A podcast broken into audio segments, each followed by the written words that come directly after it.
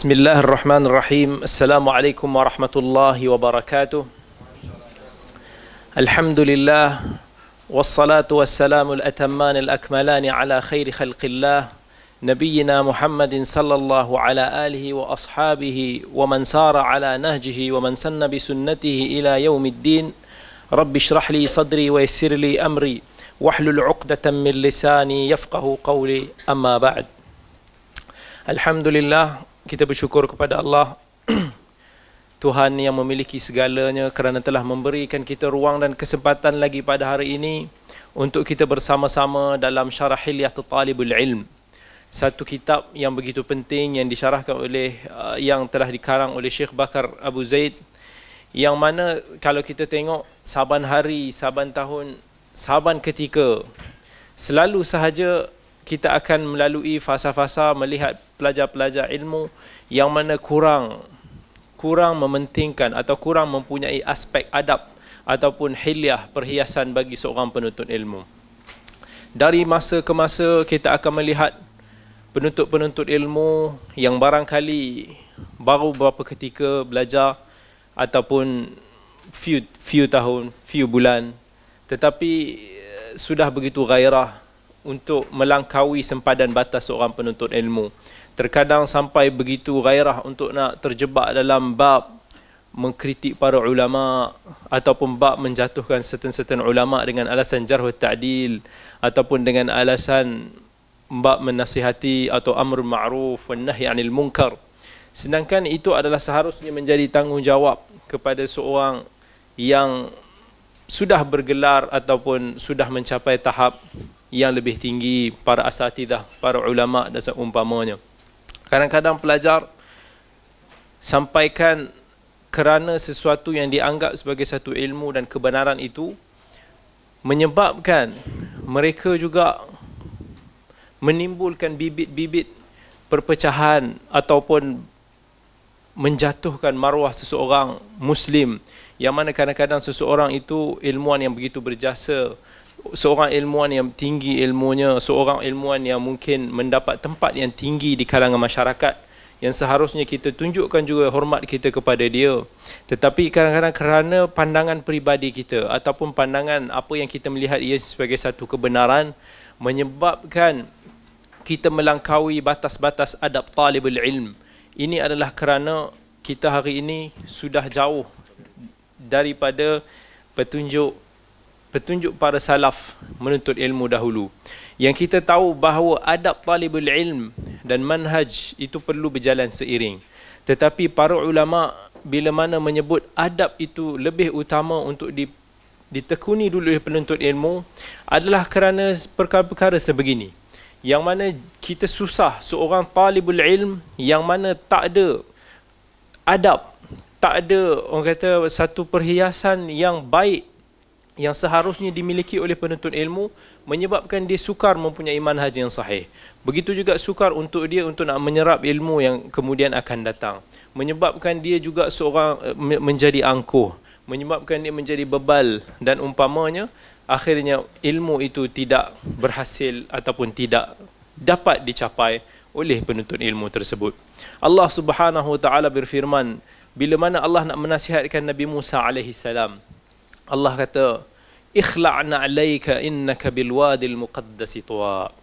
Allah kata dekat Nabi Musa bila mana Nabi Musa sampai di wadi tuwa satu tempat yang suci yang mana Allah nak turunkan wahyu kepada Nabi Musa alaihi salam. Awal sekali Allah perintahkan kepada Nabi Musa alaihi salam iaitu Allah kata cabutlah kamu punya selipar sebab kamu sekarang berada di tempat yang suci. Maksud dia ialah Allah menyuruh Nabi Musa untuk beradab dulu sebelum Allah menyampaikan ilmu ataupun wahyu kepada Nabi Musa alaihi salam. Ikhla'na alaik innaka bil wadil muqaddas tuwa. Adab yang berkaitan dengan tempat perlu kita jaga. Adab yang berkaitan dengan bagaimana kita berinteraksi dengan seseorang itu juga perlu antara guru dan muridnya perlu dijaga.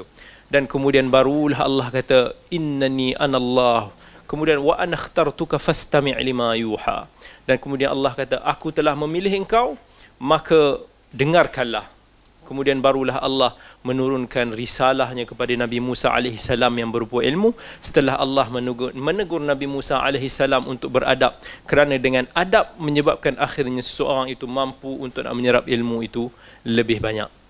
Maka ter, di sinilah terletaknya kepentingan kita belajar hilyah talibul ilm yang mana seharusnya wajib bagi mana-mana mana penuntut ilmu untuk nak menekuninya, membacanya, memahaminya, mengamalkan at least pada peringkat awal dia menuntut ilmu ataupun sebelum dia menuntut ilmu kerana inilah yang akan menjadi dia punya resepi ataupun akan menjadi pemangkin kepada seorang penuntut ilmu untuk untuk terus maju. Dan pada sesi yang lepas kita telah mengambil beberapa ataupun banyak juga daripada adab-adab talibul ilm yang telah dinyatakan oleh syekh dan hari ini insya-Allah kita akan sambung lagi yang kita dah sampai ke muka surat berapa?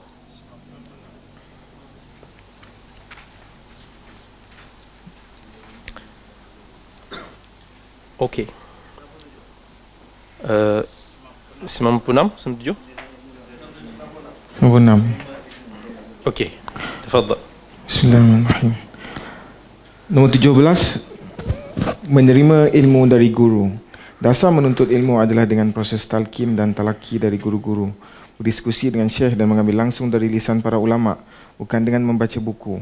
Yang pertama bererti mengambil nasab dari yang mampu berbicara iaitu guru, sementara yang kedua mengambil nasab dari benda mati. Maka bagaimana bisa terjadi hubungan nasab?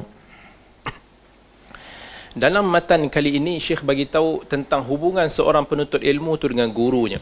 Syekh nak menekankan dalam kita menuntut ilmu ni sangat penting untuk kita berguru yang tak cukup untuk kita hanya membaca kitab semata-mata ataupun kita barangkali belajar secara bersendirian semata-mata tetapi seboleh yang mungkin seorang penuntut ilmu tu perlu belajar berguru. Kerana dalam belajar berguru ni ada banyak faedah dia. Yang pertama itu adalah satu peluang untuk kita bertemu dengan para masyayikh para ilmuan para para pakar asatidah yang mana mereka ini terlebih lebih tinggi pengetahuannya daripada kita, lebih berpengalaman daripada kita, dalam ilmu yang hendak kita pelajari. Maka bila mana kita dapat bertemu dengan dia, itu adalah peluang ataupun kita boleh kata sebagai shortcut jalan pintas untuk kita untuk nak mendapat khulasah bagi sesuatu ilmu. Yang mana kalau kita baca sebahagian daripada kitab itu secara bersendirian, mungkin kita tak faham ataupun kita akan jadi lebih keliru. Kadang-kadang kita buka kitab dalam kitab fiqh, dalam kitab akidah ke apa-apa kitab sekalipun, maka kadang-kadang kita akan jumpa banyak permasalahan yang kita tak faham. Kita baca, kita baca, kita baca, kita pun tak faham. Even kalau kita baca sendiri buku Syarah Hiliah ni pun barangkali kita tak faham. Sebab mungkin dengan bahasa-bahasa dia ataupun uh, kadang-kadang mungkin ada some kesilapan dalam aspek penterjemahan dan umpamanya. Maka benda tersebut bila mana kita belajar dengan guru kita kadang-kadang guru tersebut akan memberikan maklumat yang komplit maka ia lebih cepat. Maka contohnya kalau dalam masalah tersebut kita belajar fiqh, okey ulama berkhilaf oh, terhadap lima qaul dalam pandangan tersebut. Qaul yang pertama sekian, dalilnya sekian, qaul yang kedua sekian, dalilnya sekian. Dan bila mana kita dengar benda tersebut kalau kita baca semata-mata mungkin kita pening. Kadang-kadang kita tak tahu kenapa pandangan ni yang ditarjihkan ataupun kenapa pandangan ni yang lebih kuat. Tetapi bila mana kita ada belajar dengan syekh, kadang-kadang kita boleh tahu pandangan syekh tersebut dan kadang-kadang syekh tersebut boleh bagi tahu dan mengclearkan, menjelaskan kepada kita tentang satu-satu masalah tersebut dengan lebih jelas. Maka dalam bab tersebut, uh, kita telah mendapat jalan pintas yang baik. Tetapi dalam dalam hal tersebut juga tak seharusnya talibul ilm untuk mencari jalan pintas dalam menuntut ilmu. Kita dalam menuntut ilmu ni jangan sesekali kita seakan konsep dia suap, makan suap, makan suap, makan suap. Maksudnya apa benda sahaja yang ditala kepada kita, yang dihidangkan kepada kita, yang diceritakan kepada kita, maka kita terima dia bulat-bulat. Maka itu bukanlah satu manhaj yang betul bagi seorang penuntut ilmu. Seorang penuntut ilmu walau apa pun yang didengar daripada syekh dia daripada guru dia walaupun barangkali dia tak bersetuju dengan pandangan syekh tersebut dengan menjaga nilai-nilai adab yang perlu ada bagi seorang eh, murid itu tetapi pada masa yang sama juga dia perlu mengkaji, dia perlu untuk nak mencari bukanlah daripada dan bukanlah seorang guru yang baik itu juga ialah dia memaksa anak murid dia untuk mengikut semua menelan apa sahaja yang di, dihidangkan oleh syekh tersebut. Ketika saya belajar dengan Syekh Musa'id Al-Tayyar, seorang uh, ahli tafsir ataupun seorang ilmuwan bidang hadis uh, bidang tafsir yang terkemuka zaman sekarang ni, Masa kami belajar dengan dia dulu, Syekh ni seorang yang Masya Allah. Dia bukan bukan macam kata orang yang akan melazimkan kita untuk nak berpegang dengan pandangan dia. Tetapi Syekh tersebut telah, telah mengajar ataupun telah membuka perception kita bagaimana seharusnya kita deal dengan orang yang kita ajar. Syekh tersebut, bila mana dia ajar kita, dia akan kata kat kita, aku tak mau kamu semua telan apa benda yang aku cakap. Maksudnya, Syekh kata kalau dalam periksa nanti aku tak mau sesiapa jawab bulat-bulat macam mana yang aku ajar. Siapa yang jawab bulat-bulat macam yang aku ajar, aku tahu dia ni tak bijak. Maksudnya dia hanya hafal telan, dia hafal bulat-bulat dan dia tak ada sendiri uh, idea ataupun kreativiti daripada uh, kepala dia. So, Syekh kata siapa yang boleh sanggah pendapat aku dan aku berpuas hati dengan pandangan dia, dengan dalil-dalil hujah-hujah yang dia ada, walaupun walaupun mungkin dia kata mungkin pandangan kita pelajar tu salah tetapi aku impress dengan cara dia macam mana dia beristidlal berhujah dengan apa yang di, di, ditanyakan dalam exam maka saya kata aku akan bagi dia automatically A. Maksudnya terus dapat A. So Syekh kat situ dia ajar kat kita supaya kita jangan mengkeldaikan anak-anak murid kita untuk memegang sahaja pendapat kita tanpa ada perbezaan langsung. Sebab kita manusia. Walaupun setinggi mana ilmu yang kita ada, tetapi kita tetap tak maksum. Kita juga mungkin ada lagi ruang-ruang yang menjadi boleh menyebabkan kita terjebak dalam kesalahan. Sebab itu kita tak boleh nak nak confident 100% bahawa apa yang kita pegang ni sekarang barangkali 40 tahun kemudian, 20 tahun kemudian, 10 tahun kemudian baru kita nampak sesuatu benda yang ter tertutup kita pada zaman sekarang dan akhirnya kita berubah. Sebab itulah sam ulama kadang-kadang dia berubah ijtihad dia. Imam Syafi'i rahimahullah sendiri pun ada qaul qadim, ada qaul jadid, ada pendapat yang lama, ada pendapat yang baru para ulama yang lain kadang-kadang berubah ijtihad dia. Mungkin pada awal dia kata fulan fiqah, tiba-tiba bila mana dia dapat evidence yang lain, dia dapat maklumat yang lain, akhirnya dia mendhaifkan fulan tersebut. Maka begitulah ilmu ini. Kita tak maksum, tak ada siapa yang maksum melainkan Nabi kita sallallahu alaihi wasallam. Sebab itu bila mana kita nak ajar murid kita, kita kena ajar dia supaya jadi bijak bukan hanya semata-mata menjadi pendukung kita bulat-bulat mengikut menelan semua benda yang kita kata. Kita nak student tu menjadi ulama juga. Nak student tu menjadi kritis juga. Seorang yang nakid, seorang yang bijak walaupun maybe pandangan dia masa akan datang tu berbeza dengan kita, menyanggah kita, tetapi kita gembira kerana kita berhasil kita berjaya menghasilkan seorang talibul ilm yang hakikatnya memang real adalah talibul ilm bukan seorang yang hanya akan menukilkan kata-kata kita ataupun kata-kata semata-mata tanpa ada kebijaksanaan untuk nak proses benda tu itu bukan seorang penuntut ilmu so antara kelebihan syekh ni dia mengajar kepada kami supaya kita uh, belajar untuk lebih terbuka dalam ilmu maksudnya bila mana ada satu-satu isu, kita kena sentiasa mendengar pandangan yang kedua, pandangan yang ketiga. Kemudian kita berdiskus dengan sefulan, dengan sesiapa yang maybe tak tak tak kita persetujui ataupun tak setuju kepada kita, kita bagi dia ruang, kita bagi dia platform, kita bagi dia masa. Para ulama juga sentiasa bermuzakarah antara satu sama yang lain. Contoh saya telah sebut beberapa kali tentang kisah antara ulama hadis Yahya bin Qattan dengan Affan bin Muslim As-Saffar yang mereka saling beragu dalam bab hadis. Ini dhaif, yang ini tak, ini yang tak. Sampaikan akhirnya bila mana fulan tersebut diakui kebenaran dia, orang yang yang dianggap sebagai kalah dalam bab tersebut, dia tidak sedih ataupun dia tak marah, tetapi dia happy kerana akhirnya dia dapat belajar sesuatu, dia dapat satu kebenaran yang barangkali dia tak tahu sebelum ni. Sebab itulah kita sepatutnya sepatutnya sebagai penuntut ilmu, nama pun sebagai talibul ilm yang mencari ilmu, yang mana kita bukan lagi bertaraf ilmuwan, bukan bertaraf ulama, ini adalah marhalah untuk kita terus mencari. Bukan terus marhalah untuk kita jadi qadi ataupun hakim yang mana kita dah memutuskan siapa salah, siapa yang betul, apa yang betul, apa yang salah, tak. Ini adalah marhalah kita mencari. Kalau siapa yang nak putuskan itu adalah para asatidah, para ulama, para kibar ulama, biarkan mereka yang yang yang bergelumang dalam bab tersebut, kita mencari ilmu dengan menghormati para ulama mengikut hak mereka. So kat sini kita bagi peluang, kita bagi ruang. Kawan kita tak setuju. kita kata hukum satu perkara ni haram fulan tiba-tiba dia kata halal no problem kalau selagi mana bab tersebut masih dalam ruang lingkup yang boleh diperbincangkan yang masing-masing ada hujah daripada kitab was sunnah yang mana mungkin kita berbeza cara beristimbat cara istidlal dalil-dalil tersebut tetapi tak menegah daripada kita untuk nak berdiskusi dengan dia. Barangkali kita juga akan stick dengan pandangan kita dan dia juga akan stick dengan pandangan dia. Barangkali juga kita dapat mengkonvinskan meyakinkan dia ataupun pihak-pihak berkaitan supaya berubah pandangan mereka. Ataupun barangkali kita juga tahu sesuatu yang menyebabkan pandangan kita berubah. Maka tak rugi untuk kita terus ber, ber, berdiskusi. Jangan kita terus tutup ruang untuk kita nak berdiskusi membuka pintu kita membuka pintu pandangan kepada yang lain. Kerana ilmu ni kalau mana kita boleh berdiskus dengan begitu dengan penuh dengan adab kita akan rasa belajar ni seronok Kalaulah andai kata kalau salah seorang dekat sini andainya dia even dia dia dia sampai menolak sunnah sekalipun. Katakan ini satu uh, pandangan yang dahsyat lah. Kita kata satu benda yang mungkin kaul yang kadang-kadang boleh membawa kepada kufur. Tetapi kita tahu dia barangkali hidup dia background dia berbeza.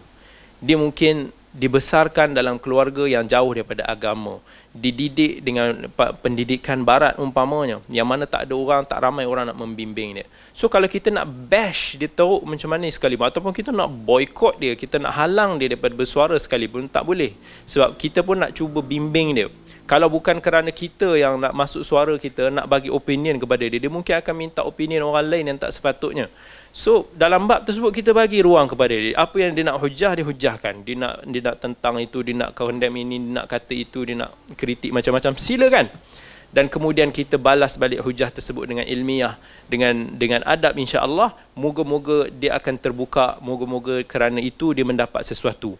Dan begitu juga barangkali kita dapat sesuatu dengan berdiskusi dengan dia, oh mungkin kita faham bahawa mungkin kat sana ada syubhat-syubhat yang kita tak tahu mungkin ada syubhat-syubhat yang maybe kita tak terjangkau kepala kita bahawa benda ni boleh jadi satu syubhah. Begitu juga menyebabkan akhirnya maybe sebab itu kita mencari jawapan dia ataupun kita mencari solution dia. Maka kita juga mendapat manfaat daripada discussion tersebut. Maka kat sini sebab itulah saya dalam kerangka ilmu dan akademik saya lebih suka untuk kita berdiskus secara terbuka. Apa salahnya kita buka pentas bersama nak discuss? Let's say fulan kata misalnya okay oh, muzik haram, satu lagi kata tak haram. Takkanlah kita kita hanya semata-mata nak buat satu pentas okey ni buat ni aku buat seminar muzik haram. Ni buat seminar muzik halal. At the end nothing. Tak ada satu keputusan yang baik. Tetapi apa kata okey kedua-dua kita bagi dia pentas. Bahagian sini bentangkan hujah ilmiah dengan penuh adab dengan penuh harmoni no problem. Dia dia bentangkan qala Allah dia qala Rasul. Yang belah sini pun ada hujah dia. Dan kemudian cara macam mana bagaimana mereka memahami istimbat dan sebagainya. Dan maybe kita tak setuju pun. Ataupun maybe kita pun tak faham pun apa macam mana cara mereka boleh beristimbat begitu. But apa yang kita boleh dapat ialah kita dapat pupuk budaya berkhilaf dengan cara ilmiah dan harmoni. Tapi kalau tak ada benda tersebut tapi kita hanya syok sendiri perjuangkan pandangan kita semata-mata tanpa memberi ruang kepada pihak lain untuk nak ni maka itulah yang menyebabkan akhirnya penyakit ta'assub muncul dan akhirnya wujudlah bibit-bibit yang akan membawa kepada cold war. So itu benda yang perlu kita hilang. Kita perlu kita perlu atasi. Kalau timbul isu any isu saya suka sebenarnya untuk nak nak bukakan ruang untuk nak discuss katakan okey kita tak lama lagi nak masuk pilihan raya. Mesti akan panas macam-macam isu punya. Akan keluar bab kritikan pemerintah terbuka. Akan keluar bab uh, demokrasi. Akan keluar bab undi sekian-sekian bla bla bla. So yang ni akan bantai-bantai-bantai yang ni bantai-bantai-bantai ni bantai-bantai hari-hari kita akan baca macam tu. What's the point alangkah baiknya isu-isu ni di-highlightkan dan benda ni terjadi pun antara eh, ikhwan kita, antara sahabat kita, antara uh, orang yang sama-sama berjuang kita niat untuk memperjuang memartabatkan sunnah Nabi SAW. Cuma probably pada satu, beberapa sudut pandangan mereka berbeza, pendekatan mereka berbeza. Kerana faktor-faktor yang pelbagai. Ada yang kita boleh faham, ada yang kita tak boleh faham. Kadang-kadang orang tu ada di position sekian maka dia ada peranan dia yang kita mungkin tak faham. Orang ni per, per, fungsi dia dia berada di tempat sekian. Dia pun menjalankan tugas dia berdasarkan kemampuan yang kita pun tak faham. Kadang-kadang apa cabaran yang dialami oleh fulan. Apa kata kita bagi ruang tersebut? Kita berdiskus secara ilmiah dan berhemah. Wujudkan satu budaya baru. Kita sebagai eh, negara yang dah semakin dah semakin maju, dah semakin berpendidikan, orang dah semakin nak sesuatu itu berdasarkan ilmiah. Bukan hanya emosi semata-mata. Kita boleh nak nak hentam sesiapa sahaja dengan emosi boleh.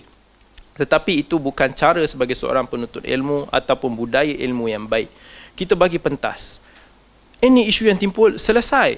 Kalaulah mungkin tak mencapai persetujuan tetapi akhirnya kita faham okey kenapa dia ni kata haram kenapa dia ni kata halal maka akhirnya ada sikit-sikit persefahaman dan at least akhirnya semua boleh keluar dalam keadaan tersenyum jika apa discussion itu dijalankan dengan penuh berhemah. Tapi kalau tidak benda ni akan berterusan. Tak sekarang akan berulang lagi minggu depan. Tak minggu depan bulan depan tahun depan dia akan sentiasa berulang isu yang sama isu yang sama dan hanya yang membezakan ialah pertambahan followers yang baru. Followers yang baru ni akan repeat benda yang sama. So akhirnya tak ditemui satu solution. So that's why kita perlu wujudkan budaya yang baik pentas yang baik platform yang baik. Maybe maybe one day itu salam boleh arrange benda tersebut. Kalau kalau any issue apa-apa mungkin tak muat tempat ni pergi ke tempat lain. Kita wujudkan discussion ilmiah yang yang profesional kita, kalau tak ada somebody yang yang yang yang buat yang berusaha ke arah tu maka benda ni mungkin tak akan berjalan selama-lamanya. Dan benda ni akan berterusan dan akan berulang dan berulang. Berapa berapa lama dah kita kita dengar isu-isu macam ni? Setiap kali setiap kali berulang musim yang sama benda tu juga yang wujud. Dan berulang daripada orang yang baru orang yang baru orang yang baru. So no problem. Bincangkan selagi mana isu tersebut dalam kerangka yang yang masih berlandaskan kepada fakta dan hujah Quran dan sunnah athar sahabat dan umpamanya silakan berbincang. Dan itu adalah budaya ilmu yang seharusnya kita wujudkan sekarang kerana kita di zaman ilmu zaman hujah. Bukan zaman untuk kita berperang bukan zaman untuk kita nak beremosi. Dengan hujah dan ilmiah dibaluti dengan adab yang baik insya-Allah masyarakat akan lebih mudah untuk mendekati kita. Kalau tak um, orang pun menyampah dan orang pun tak mau uh, mendekati apa yang dinamakan ataupun digolongkan sebagai pak lebay baik. Sambung. Dikatakan barang siapa yang masuk ke dalam ilmu sendirian maka ia akan keluar sendirian pula. Maksudnya barang siapa yang masuk mencari ilmu tanpa guru maka ia akan keluar tanpa ilmu kerana ilmu adalah produk. Setiap produk harus ada orang yang membuatnya. Dengan demikian, ilmu harus dipelajari dari gurunya yang mumpuni. Syekh masih lagi menekankan dalam bab ni untuk kita nak belajar berguru. Belajar uh, kita bertemu dengan guru tersebut walaupun sejauh mana pun syekh tersebut berada, guru tersebut berada, kita kena gagah untuk nak berguru dengan dia. Kerana itulah yang mengukur uh, kekuatan kemampuan kudrat seorang penuntut ilmu. Bahkan Al-Imam Syafi'i rahimahullah dalam syair dia menyebut tagharrab 'anil awtani wasafir. Fa fil asfari khamsu fawaid. Ma'ishatin wa ilmun wa adabun wa suhbatu majidi. Imam Imam Syafi'i kata tagharrab 'anil awtan. Pergilah keluar daripada negara kita, musafirlah. Belajar jauh. Wasafir fa fil asfari khamsu fawaid. Ya Imam Syafi'i kata dekat bila mana kita mengembara menuntut ilmu tu akan ada lima fa lima faedah yang kita boleh dapat. Tafarruju hammun iaitu kita dapat um, mengatasi kedukaan kita, kelukaan kita kalau kita ada. Misalnya kalau kita baru clash dengan kita punya kekasih, kita pergi merajuk sekejap jauh, kita mungkin akan merasa tenang. Waqtisabu ma'ishatin, begitu juga kita mungkin akan menambah punca rezeki kita wa ilmun wa adabun. Dan kita juga akan berhasil mendapat ilmu yang banyak kerana di luar sana ramai para ulama para ilmu-ilmuan yang mungkin kita tak pernah berjumpa bertemu dengan ulama seumpama mereka. Wa ilmun wa adab. Dan kita juga akan belajar banyak adab bila mana kita berguru dengan orang-orang dan bila mana kita duduk dengan kawan-kawan yang mana lebih beradab daripada kita kita akan dapat banyak faedah di orang-orang di luar negara mereka ada karakter mereka mereka ada adab-adab mereka yang banyak kita boleh belajar daripada mereka. Wasuhbatu majidin. Dan begitu juga kita dapat bersahabat dengan orang-orang yang mulia. So ini pesanan daripada al-Imam Syafi'i rahimahullah supaya kalau kita ada peluang untuk nak bermusafir menuntut ilmu wal ini jauh pergi. Sebab ada benda yang tak ada di negara kita di tempat kita dan ada di tempat asing yang lain Maka jangan kita hanya duduk di tempat kita, kita tak mau keluar di tempat yang lain, pergi. Belajar macam-macam tempat, pergi di merata-merata negara. Kerana itu ada banyak faedahnya. Dan tak sama orang-orang yang belajar, tak sama orang yang hanya belajar daripada kitab-kitab semata-mata dengan bacaan di sendirian, sama seperti mana orang yang pergi merata belajar dengan berguru. Bahkan seorang ulama mengata dalam satu syair walaysa alladhi yarwi min al-kutubi ilmahu bighairi sama'in intihalan min as-suhufi kaman laqiya al-akhbara fi kulli baldatin wa rawwaha kay yalqa an-naharira fi harf. Maksudnya kata tidaklah sama orang yang hanya membaca meriwayatkan daripada kitab dia semata-mata Uh, seperti mana orang yang pergi merata-rata pergi ke tempat-tempat negara-negara yang lain untuk nak menceduk ilmu tersebut mendengar daripada guru tersebut sendiri kayyalqan naharira fi harf. Bahkan mereka orang macam ni demi semata-mata satu huruf mereka sanggup mengembara bermusafir jauh.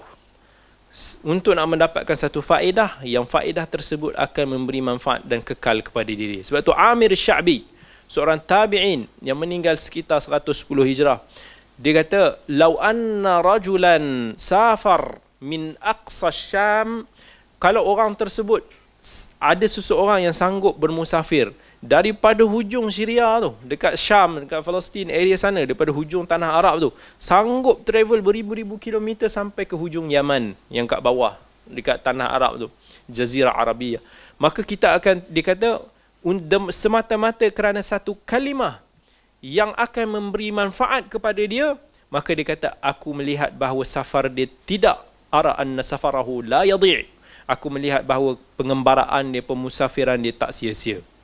Kerana itulah para ulama dahulu, even kerana satu hadis mereka sanggup untuk nak bermusafir. Al-Hasanul Basri, seorang tabi'in yang famous, yang tak asing lagi, sanggup bermusafir ke Kufah, ke Basrah, kerana nak bertanya satu masalah kepada guru dia. Kalau kita tengok para sahabat dulu, misalnya Abu Ayyub Al-Ansari, sanggup bermusafir daripada Madinah pergi ke Mesir dengan perjalanan satu bulan berjumpa dengan Uqbah bin Amir al-Ansari semata-mata untuk nak memastikan satu hadis yang didengar sahaja daripada Nabi sallallahu alaihi wasallam. Yang ketika itu sahabat-sahabat semua yang mendengar hadis tersebut dah mati. Macam contoh dalam kelas ni, mungkin yang mungkin one day tiba-tiba yang tinggal hanya dua orang je masih hidup. Yang lain semua dah mati. Dan masa tu yang dua tu dah tua. Dan yang dah tua tu pun ingatan dia dah makin lupa dan dia syak. Hanya sebab dia syak dengan satu-satu ilmu tu, dia sanggup travel satu bulan ke Mesir untuk nak memastikan satu hadis yang diragu-ragu sahaja. Begitulah keazaman para salaf rahimahullah yang yang membuatkan akhirnya mereka mendapat ilmu yang mana hari ini kita tak dapat. Kita tak kalau kita rasa kita tak tak dapat sikit manfaat mungkin kita tak mau pergi. Kita punya keazaman tu sangat jauh berbeza dengan para ulama dulu. Uh, kemudian kalau kita tengok ulama juga menyebut bahawa man kana daliluhu kitabu fakana khata'uhu aktharu min sawabih. Siapa yang hanya berpandukan kepada buku semata-mata, baca semata-mata, maka kesilapan dia pasti akan lebih banyak daripada kebenaran yang dapat. Sebab bila mana kita membaca semata-mata, kita akan tak tahu mana salah silap dia kita baca oh kita impress. Sebab orang tu memberi kita satu ilmu yang baru. So kita impress kita terima bulat-bulat. Kita baca buku yang lain kita rasa bagus juga akhirnya kita confuse kita tak tahu mana benar mana yang salah. Dan itu menyebabkan uh, kita tak ada keyakinan tak ada satu stand dalam kita berilmu. Walai, uh, uh, sebab tu ulama bagi tahu siapa yang tidak mendengar sendiri daripada aliman bi usulihi fayaqinuhu fil mushkilati dhununu. Kalau dia sendiri tak belajar berguru dengan seorang guru maka keyakinan dia yang dia rasa benda tu yakin pada diri dia benar sebenarnya hakikatnya adalah sangka-sangkaan semata-mata. Hanya syak lagi. Maksudnya sebab dia tak cukup lagi belajar menelaah satu-satu ilmu tersebut. Faddal Thank you. Hal ini hampir menjadi kesepakatan ijma' para ahli ilmu kecuali orang yang menyimpang dari majoriti seperti Ali bin Ridwan al-Misri wafat 453 Hijrah. Namun ulama semasanya telah membantah pendapatnya. Demikian pula ulama setelahnya. Hafiz Al-Zahabi berkata dalam riwayat hidupnya ia tidak memiliki guru akan tetapi ia menyibukkan diri dengan menelaah kitab-kitab menulis buku mengenai cara mencari mencapai ilmu dari kitab-kitab bahawa kitab lebih cocok ketimbangan guru. Ini adalah salah As-Safadi memaparkan bantahan terhadapnya dalam Al-Wafi. Demikian pula ia menyitir perkataan Az-Zubaidi dalam syarah Al-Ihya dari sejumlah ulama dengan berbagai alasan. Di antaranya apa yang dikatakan Ibnu Batlan dalam membantah pendapat ini. Keenam di dalam kitab terdapat banyak hal yang menghalangi dari ilmu dan hal ini tidak terdapat dalam diri seorang guru iaitu halaman yang sulit difahami kerana adanya keserupaan huruf-huruf tanpa adanya titik, kekeliruan kerana kaburnya penglihatan, minimanya pengetahuan tentang i'rab, kekeliruan i'rab di dalamnya dan kondisi kitab yang buruk. Selain itu penulisan yang tidak dibacakan, pembacaan yang tidak tertulis, mazhab si penulis kitab, buruknya kopi, buruknya penukilan, ketidakmampuan pembaca dalam menentukan posisi-posisi berhenti, campur aduknya metod pengajaran. Penyebutan istilah-istilah tertentu yang digunakan dalam penulisan kitab tersebut dan kosakata Yunani yang belum dijelaskan penukil, semua itu menghalang sampainya ilmu. Ketika seorang pelajar membacanya kepada guru, maka ia bisa terlepas dari semua beban itu. Jika demikian, maka berguru kepada ulama lebih utama dan lebih baik daripada membaca sendiri. Inilah yang kami cuba untuk jelaskan di sini. As-Safadi berkata, kerana itu para ulama berkata, janganlah mengambil ilmu dari suhuf, juga mushafi. Maksudnya, janganlah membaca Al-Quran daripada orang yang membaca dari mushaf. Tidak juga hadis atau yang lainnya yang mengambil ilmunya dari lembaran kitab. Bukti real yang menunjukkan batilnya pendapat Ibn Ridwan kamu lihat ribuan buku biografi dan sirah dalam berbagai masa dan dalam bermacam-macam disiplin pengetahuan. Buku-buku sirah ini dipenuhi berbagai macam guru dan murid. Lihatlah ada beberapa orang berguru pada guru yang sangat banyak. Bahkan sebagian mereka ada yang sampai ribuan. Abu Hayyan Muhammad Abu Yusuf Al-Andalusi wafat 745 Hijrah ketika disebutkan padanya Ibnu Malik. Ia berkata, di mana guru-gurunya?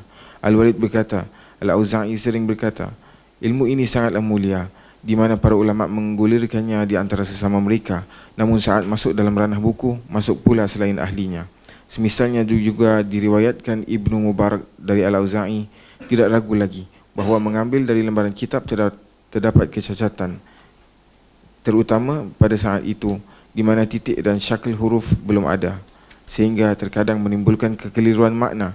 Hal ini tidak akan terjadi dalam menimba ilmu langsung dari bibir syekh Demikian pula menceritakan hadis hanya bersandar hafalan terkadang menimbulkan kesalahan.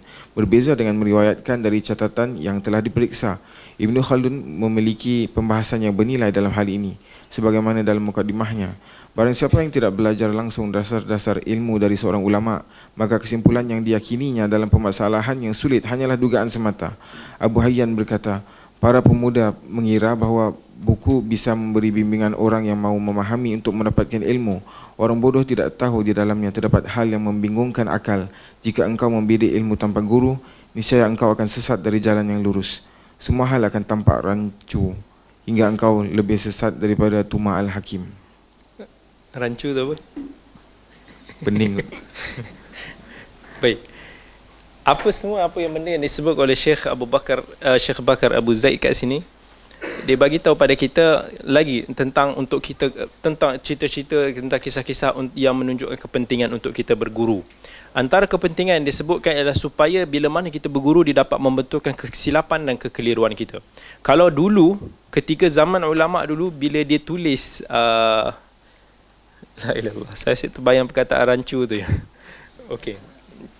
Maksudnya bila mana dia menulis zaman dulu zaman yang titik tulisan semua tak di tak dititik beratkan lagi. Maksudnya ulama dulu tulis macam tu je. Kalau kita tengok manuskrip makhtutat-makhtutat yang ada sebahagian yang lama dulu, kita mungkin nak baca pun kita tak faham. Kalau sebahagian uh, kita tengok uh, pelajar dirasat ulia pengajian tinggi di, di Universiti di Timur Tengah di peringkat magister PhD, antara kajian yang mereka lakukan ialah antaranya mereka perlu tahqiq ataupun kita kena semak manuskrip-manuskrip ini kita kena study. So first sekali kita nak salin betul-betul mission yang pertama tahqiq makhtutat manuskrip ini kita kena ithbatun nas. Kita kena make sure bahawa nas yang perkataan apa yang disebut oleh penulis asal tu itu yang kita tulis. Jangan ditulis benda lain dan kita isbatkan benda lain menyebabkan akhirnya makna dia berubah. So akhirnya mendapat nama buruk ialah penulis kitab tersebut dan ini banyak terjadi. Bahkan kalau kita tengok ulama dulu itu yang disebut dalam bab tashif wa tahrif iaitu benda yang membabitkan kadang-kadang rupa perkataan tu nak dekat serupa. Tetapi disebabkan hilangnya titik atas bawah ke berbeza titik tu menyebabkan makna dia jauh berbeza lari. Kalau semua pernah dengar tentang seorang qari uh, famous qurra yang yang popular iaitu Hamzah Az-Zayyad yang meninggal tahun 156 Hijrah. Bagi mungkin uh, ada yang belajar kat sini qiraat pernah dengar? Pernah dengar sebelum ni? Hamzah Az-Zayyad. Disebutkan ketika sebelum dia menjadi seorang qurra, masa dia masih jahil lagi awal-awal dulu, Hamzah Az-Zayyad kenapa dia digelar sebagai Az-Zayyad? Dia hanya di, digelar sebagai ini disebutkan dalam biografi dia antaranya disebabkan ketika dia tak pandai lagi mengaji dia baca Quran masa zaman tu mungkin titik pun tak berapa tak tak ada lagi zaman tu. Maka kalau kita tahu surah Al-Baqarah baca alif lam mim. Dzalikal kitabu la raiba fi. So kalau kita tengok raiba fi dia punya titik dia kat mana? Bawah ya kan? Bawah ya dengan satu bawah ba, dua titik bawah ya. Okey, buangkan titik tu. Apa perkataan yang kita boleh baca? Perkataan tu. Kita boleh baca macam-macam banyak. Kita tukar yang ya tu jadi nun ke atas. Arab ni terlampau banyak kata. Any possibilities perkataan tu ada. So akhirnya dia terbaca alif lam mim dzalikal kitabul la zaita fi. Ha, maksudnya asal perkataan dia ialah Allah nak bagi tahu inilah kitab yang mana tiada keraguan.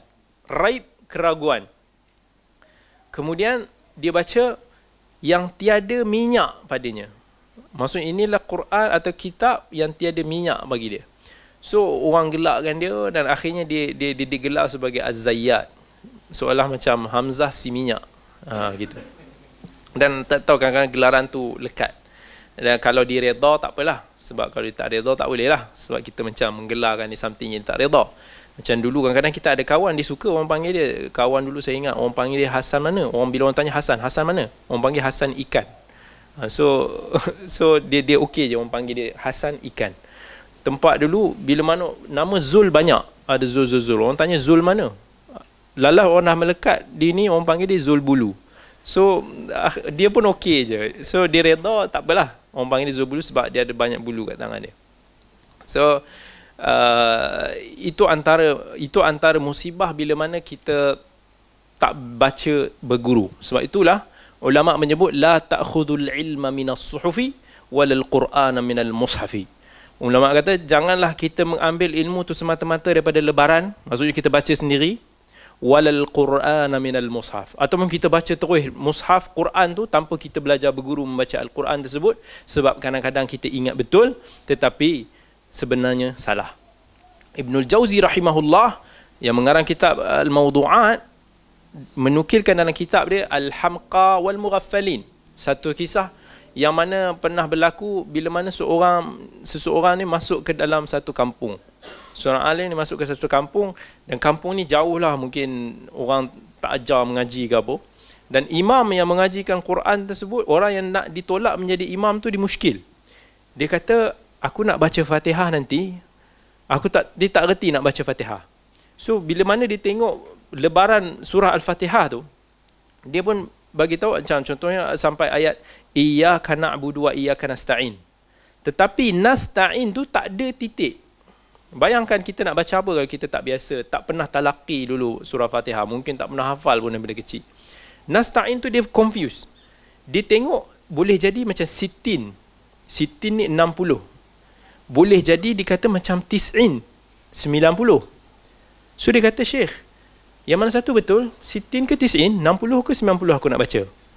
So dia kata tak apalah aku baca for emergency case aku ambil 90 so masuk lebih sikit tak apa jangan kurang.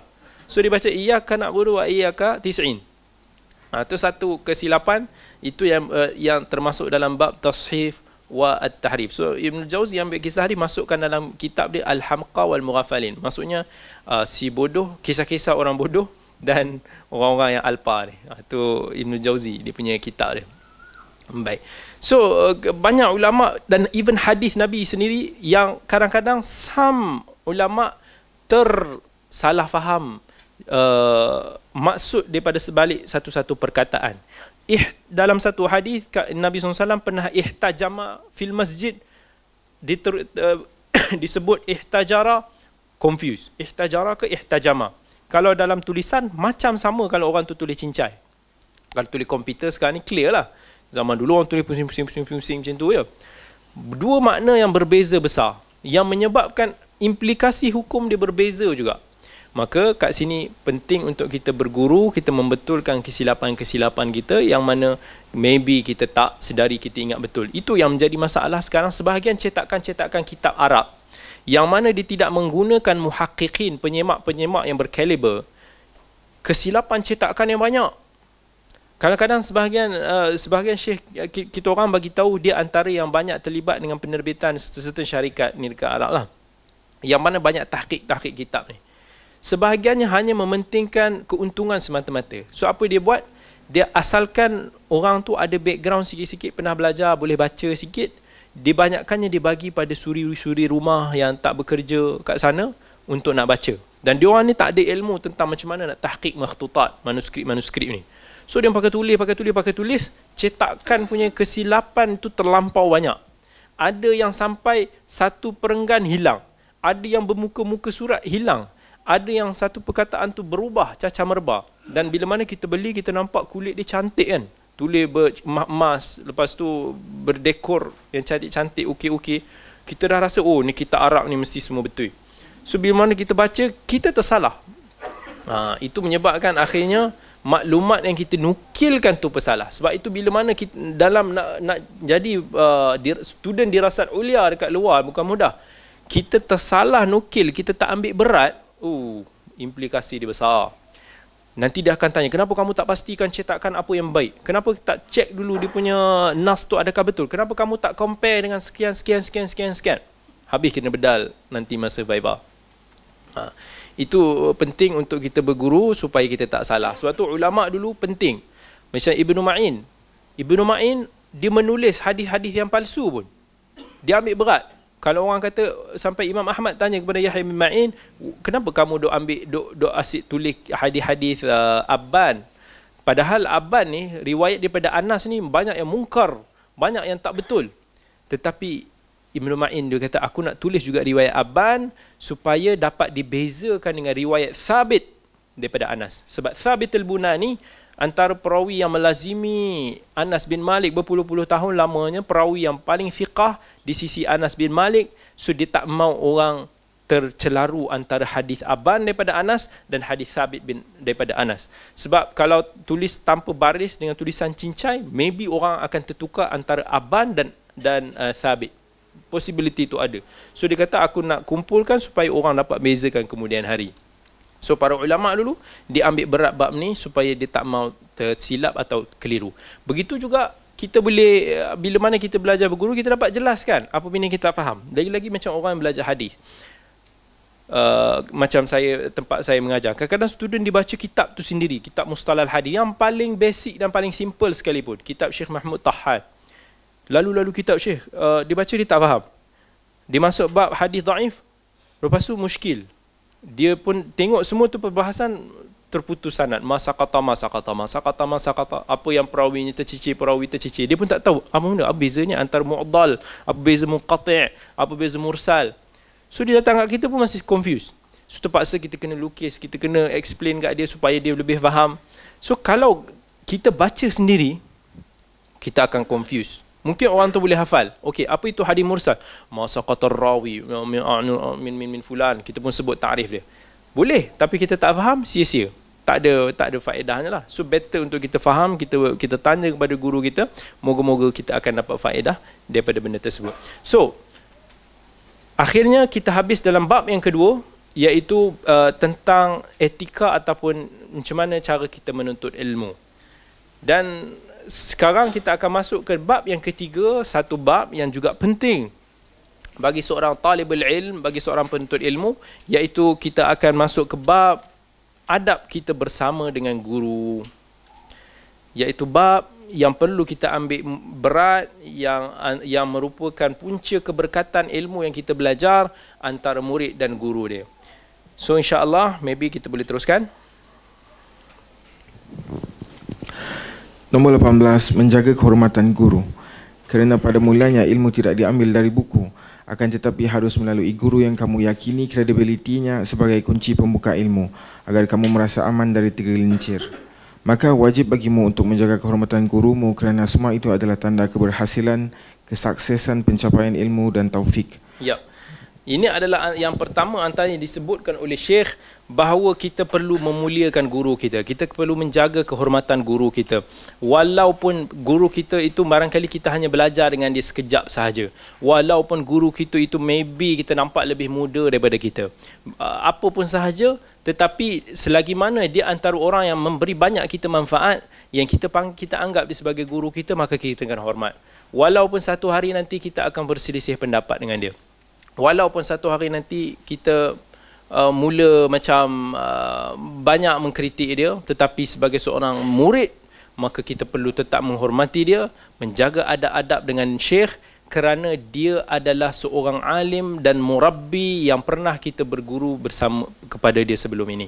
Iaitu kalau kita tak menjaga adab tersebut alim yang murabbi kita belajar alim kita belajar ilmu daripada dia dia adalah guru yang murabbi yang mendidik kita selama ini dengan akhlak dengan adab yang baik maka kita kena appreciate dan kita kena hargai dan kemudian antaranya lagi cara kita memuliakan guru kita guru-guru kita ni juga maka janganlah kita pilih bulu Maksudnya janganlah terlampau pilih bulu. Walaupun uh, betul yang disebutkan oleh ulama dulu bahawa inna hadzal ilma dinun fanzuru amman ta'khudhu dinakum, maka ilmu ni adalah agama, kita kena pilih dan cermat teliti dalam memilih guru kita.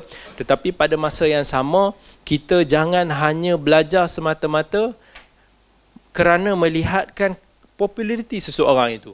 Maka yang ini juga antara benda yang ulama dulu tegah jangan kesebabkan uh, guru kita ni ustaz ni kita ni maybe famous. Maka kita pun uh, kita hanya nak datang yang dia aje yang mana yang kita nampak kurang-kurang famous sikit ke kita malas sikit nak datang ataupun kita tak mau hadir. Maka itu bukan ukuran dia.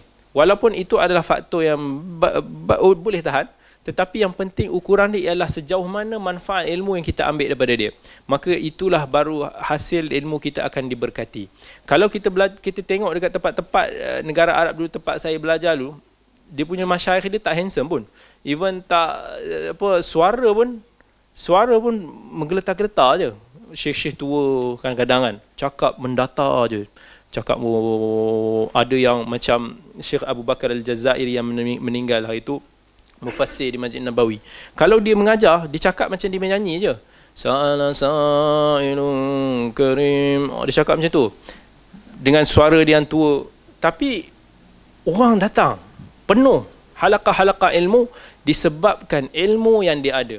Sebabkan orang nak cedok ilmu dia. Bukan kerana nak cedok populariti dia. Bukan kerana nak nak, nak, nak apa sahajalah. Tetapi selagi mana guru tersebut kita boleh dapat manfaat yang banyak daripada dia ilmu daripada dia maka kita kena datang kita kena belajar kita kena korbankan diri kita jangan uh, kita terpedaya even ibnu jamaah kalau ada masing-masing yang boleh faham ataupun baca kitab uh, ibnu jamaah seorang ulama yang begitu hebat pada zaman dia maka bacalah kitab dia tazkiratus sami' Kitab Tazkiratus Sami' adalah satu kitab Ibn Jamaah tulis. Tak tahulah dah diterjemahkan ke ataupun belum. Tetapi ia juga adalah satu kitab yang sangat-sangat-sangat baik berkaitan dengan adab talibul ilm. Benda yang wajib untuk kita baca dan faham. Dalam dalam kitab tu banyak aspek-aspek yang Ibn Jamaah tekankan kepada kita yang highlight kepada kita dalam bab-bab tersebut. Ibn Jamaah mention orang yang hanya belajar memilih hanya semata-mata guru-guru yang popular semata-mata mereka ini Ibn Jamaah sifatkan sebagai uh, ahmak maksudnya stupid ha, gitu dan angkuh maka dia dia ni angkuh sebab dia nak yang yang yang popular-popular aje Ha, yang mana tak popular ni dia, dia tak mau. Ha, dia rasa macam ada sikit arrogant kat situ. So elakkan daripada benda-benda tersebut nilai dari sudut ilmu. Popular, tak popular, smart ke tak smart, no problem. Yang penting ilmu yang dia ada dan manfaat yang kita boleh dapat daripada dia. Hmm, baik, yang kedua. Jadikanlah gurumu sebagai tempat pengagungan darimu, pemuliaan, penghargaan dan kesantunanmu. Ambillah ha, okey. Tempat pemuliaan menghargai. Maksudnya kita kena menghargai guru kita, menyantuni guru kita sesuai. Maka maksudnya kalau contohnya kalau kita bertemu dengan guru kita tu, kita senyum sikit kat guru kat, kat guru kita tu, kita salam dia betul-betul, kita sambut dia.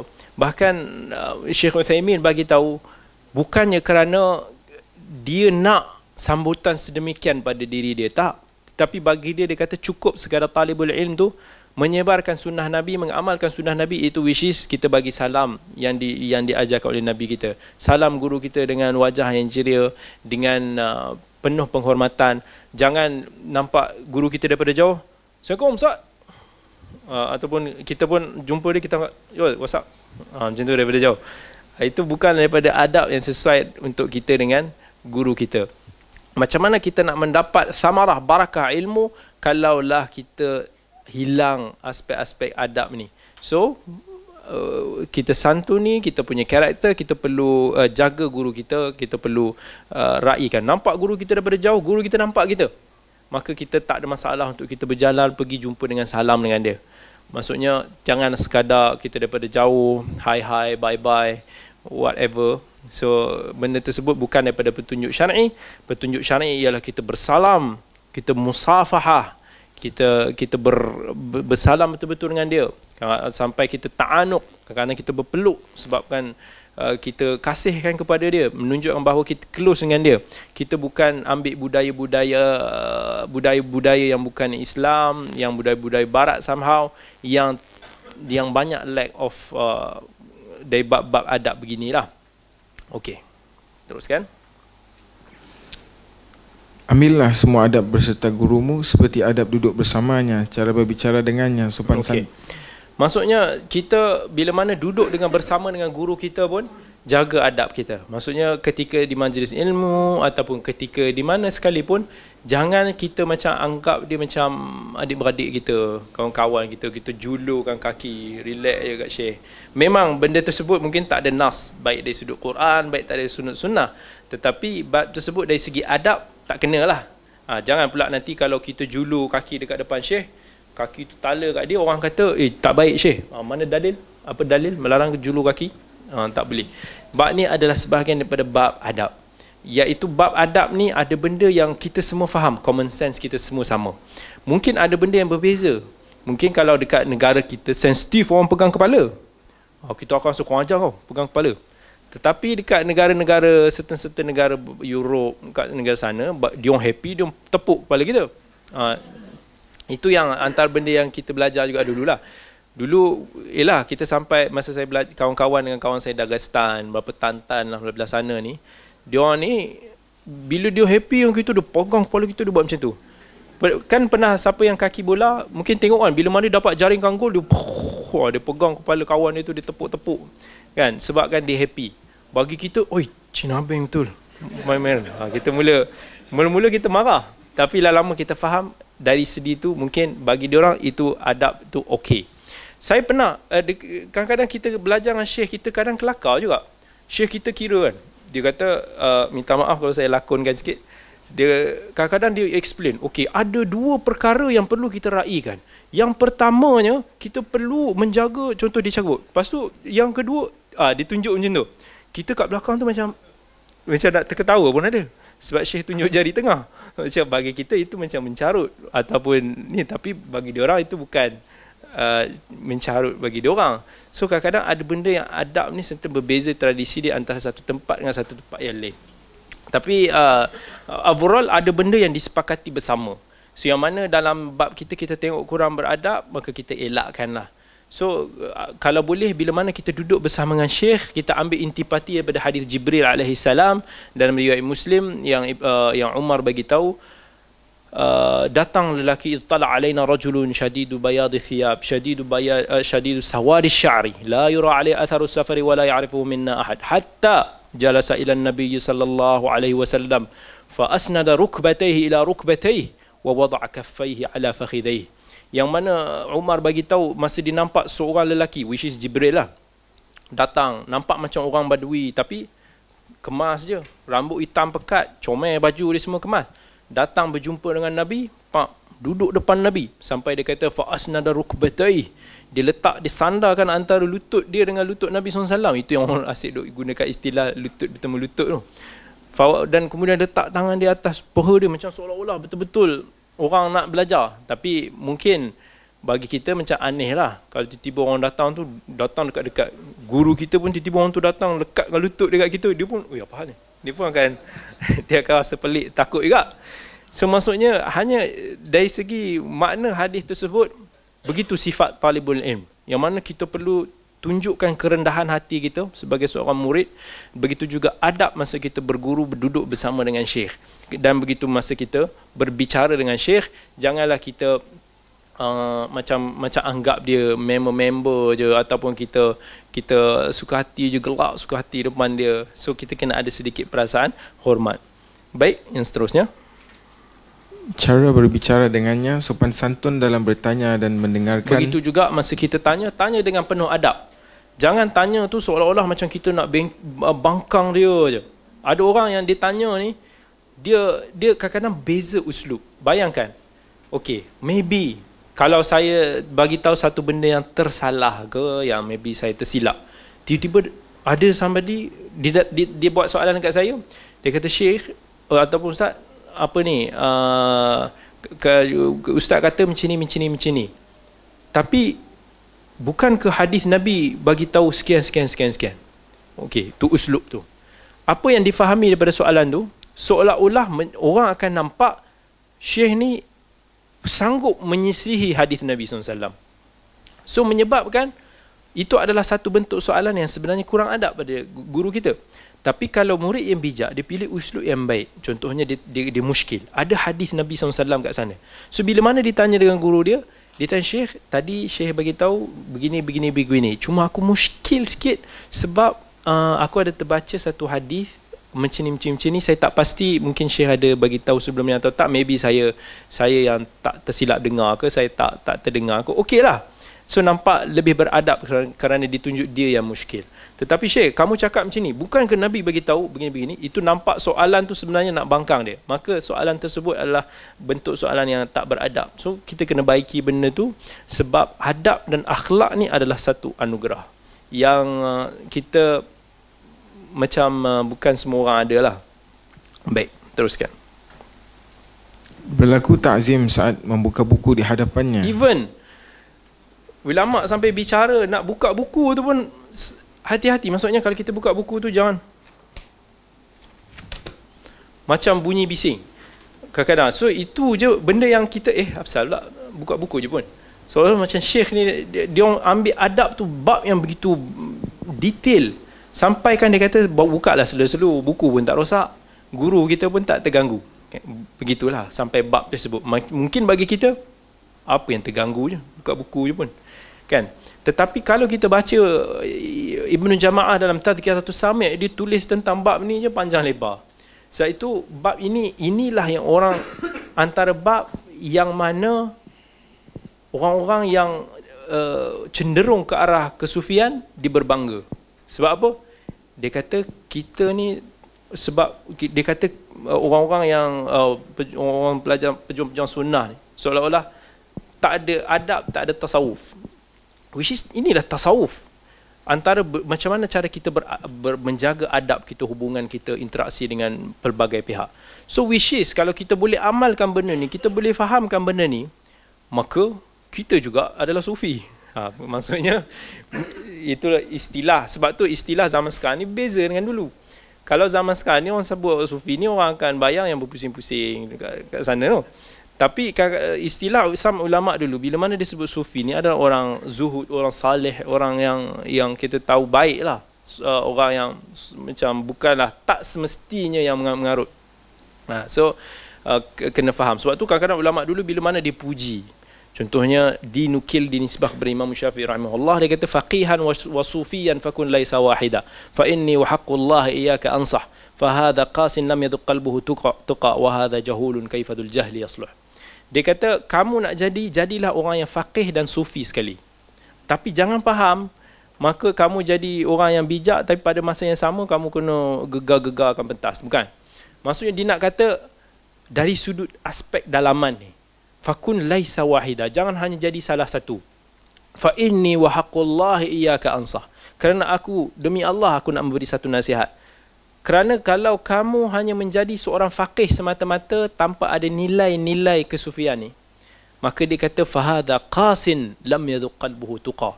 Ini adalah orang yang contoh berhati keras yang mana hati dia tak ada perasaan takwa. Maksudnya kita kita pandai, kita bijak, manhaj kita betul, kita punya ilmu banyak. Tetapi kerana hati kita tak ada nilai-nilai kesufian tu menyebabkan kita akhlak kita meraban.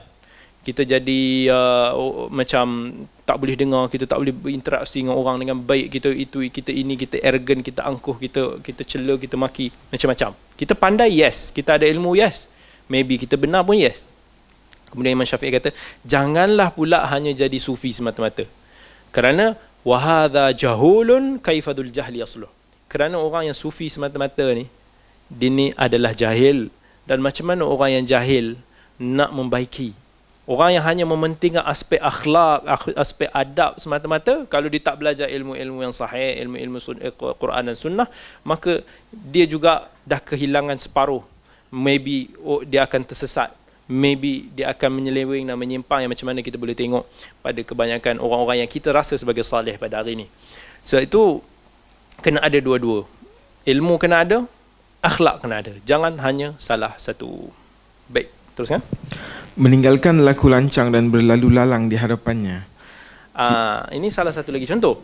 Sebenarnya kalau dalam bahasa Arab uh, berlalu lalang ni sebenarnya bukan berlalu lalang dia dalam bahasa Arab dia perkataan dia mumarah. Mungkin keliru terjemahan tu mamar marra macam boleh jadi juga berjalan. Tetapi mumarah ni maksud dia macam kita berjidal lah. kita ber, ber berdebat dengan guru kita. Maka janganlah kita nak tunjuk overpower. Kalau bila mana dalam dalam kelas-kelas kita tiba-tiba tak pasal kita je duduk bangkang syekh tu apa yang Syekh sebut pam pam pam pam ustaz tu sebut kita kita bidas kita kita jidal. Syekh kata ni kita kita argue kita argue kita argue. Ini adalah satu bentuk yang tidak beradab. Tempat pernah tempat masa kelas saya belajar dulu saya ingat lagi masa tu kelas tafsir. Syekh Syekh ajar Syekh tu baik lembut je. Dia ajar dia ajar dia ajar dengan dia ajar penuh dengan uh, nampak kejujuran dia ajar. Tapi ada antara murid ni yang tak ada adab. Maybe dia ada ilmu Lepas tu dia mula start tanya soalan satu kat Syekh. Syekh jawab. Dia tak setuju. Dia dia terus Syekh. Kan ini, ini, ini, ini. Syekh kata kan aku dah kata macam ni, macam ni, macam ni. Macam ni. La Syekh, fulan, qala Syekh, fulan. Dia bawa, dinukir dengan akwal ulama, macam-macam pendapat. Dia terus push Syekh tu. Kami yang tengah dengar ni pun macam, hey, kalau ada kuaci ke apa nak makan, okey juga. Dia mula pam, pam, pam, pam. Sampai Syekh dah merah muka dia. Tahan. Sampai Syekh dah kata, okey, khalas, khalas. Maksudnya cukup, cukup, cukup. Tak, dah kita stop dengan argument ni. Dia masih lagi duk, duk, duk macam biadab dengan Syekh. Syekh dah terlampau marah. Sampai akhirnya Syekh halau dia keluar. Wujud orang macam ni. Dan orang macam ni, apa faedah dia buat? Apa faedah dia duk bangkang Syekh depan-depan kat situ? Menjatuhkan aib, mengaibkan syekh, menjatuhkan kehormatan syekh. Yang lebih teruk sebenarnya bukan dia menjatuhkan kehormatan syekh, sebenarnya dia menjatuhkan kehormatan diri dia sendiri. Mengaibkan diri dia sendiri, menunjukkan sikap dia yang yang begitu begitu teruk sekali. Sampai apa faedah dia nak sampai bergaduh dengan syekh, buat dosa terang-terang kat situ dalam bab yang maybe kalau dia tak setuju dengan syekh, it's okay. Dan uh, dia boleh pilih pandangan yang lain kalau dia rasa dia dah cerdik sangat tapi tak perlulah sampai dia nak menghabiskan setengah jam untuk nak ber, berjidal dengan syekh dalam perkara-perkara yang tak sepatutnya berlaku dalam bab tersebut. Dia boleh keluar, dia boleh uh, boleh berjumpa syekh secara peribadi, boleh bersembang dengan syekh, tanya dengan elok-elok. Bukannya kita memprovokasi, kita tembak dekat luar maka ini hanya ulama sebut orang yang macam ni sebenarnya dia nak syuhrah dia nak populariti dia nak attention dia nak perhatian so akhirnya benda tu jadi panas dan orang akan uh, orang akan nampak oh dia ni hebat eh. Dia boleh argue dengan syekh ni boleh tahan. Uh, so ini antara bab-bab yang perlu kita jaga sebagai seorang murid dengan guru dia. Baik teruskan lagi. Tidak mendahuluinya berbicara tidak memaksakan jawapan atas pertanyaanmu tidak memperbanyak pertanyaan terutama di khalayak ramai kerana semua itu akan menyebabkan kecongkakan dirimu dan mengundang kebosanan sang guru uh, yang disebut tidak memaksakan tu itu pun uh, saya lihat ada masalah jemaah kat situ dia bukan maksud tidak memaksakan jawapan atas pertanyaanmu tetapi dia bermaksud tidak mendahului jalan. Maksudnya sebab dia asal perkataan di sayara. Orang confuse antara jalan dan begitu juga seolah macam Nabi SAW kata wa kullun muyassarun lima khuliqa bukan ni musayyar dia ingat uh, maksudnya dia mendahului berjalan. Maksudnya bila mana kita berjalan dengan syekh benda ni pun dibahaskan oleh syekh uh, Ibn Jamaah begitu panjang lebar dalam kitab Bitar 300 Samit sampai disebut detail-detail tu.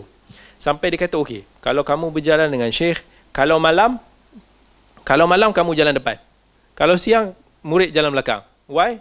Sebab masa masa malam kita seolah macam murid tu bodyguard dia. Kalau ada apa-apa duri, ada apa-apa lecak ke ada apa-apa benda ni, murid tu terkena dulu. So seolah-olah sampai ke tahap tu. Dan kalau siang pula bagi guru tu kat depan. So orang tak nampak macam dia mendahului guru dia. Begitu juga sampai ke tahap kalau berjalan sebelah nak bertanya soalan, jangan bagi jangan bagi guru tu di hadapan. Kamu ke depan sikit. Sampai disebut. Sebab apa? Sebab kalau kita berjalan guru kita, kita berada di belakang guru kita, kita bertanya. Syekh tu nak jawab, dia nak toleh kita, toleh kita. Kadang-kadang dia kena toleh lebih sikit. Pak, terlanggar tiang. So, jangan, dia kata, kamu berdiri depan sikit dia, tengok dia, sampaikan dia hanya perlu toleh kamu sikit dan tak menghalang pandangan dia di hadapan. Sampai ke tahap tu. Sampaikan dia sebut, ulama-ulama dulu kadang-kadang sampai tahap, dia orang jalan kalau hujan ke basah ke apa dia orang akan backup syekh supaya tak tak tak tak tak kena air tak kena rencikkan air tak kena hujan ke dan umpamanya. Bahkan dia, dia umpama macam seolah-olah macam tahap bodyguard lah kepada guru-guru dia. Dia di detail. Kalau baca 300 samit tu kita akan impress dengan Masya Allah, begitu detail dirangka ada adab seorang murid tu even dalam tahap berjalan pun dengan guru dia. Dia, dia, dia gariskan macam-macam part kat situ. Uh, okay, lagi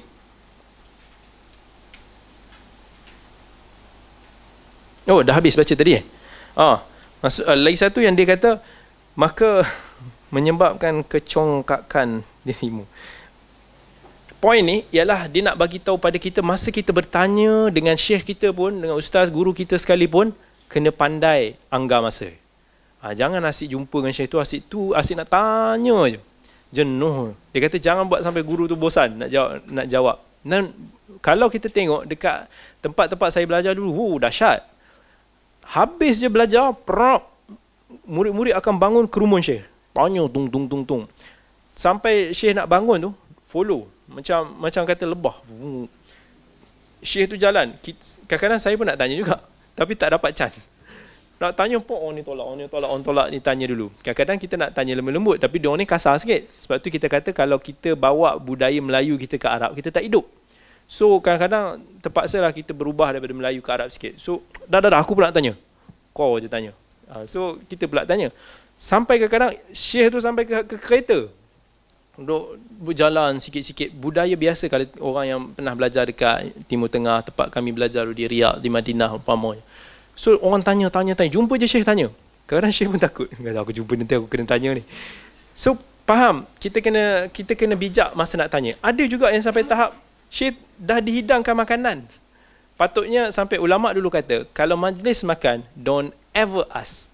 Maksudnya, biar Syekh tu enjoy the food, relax sikit. Ada tahap Syekh, makanan dah hidang. Tanya, tanya. Dia nak makan, tangan dah pegang.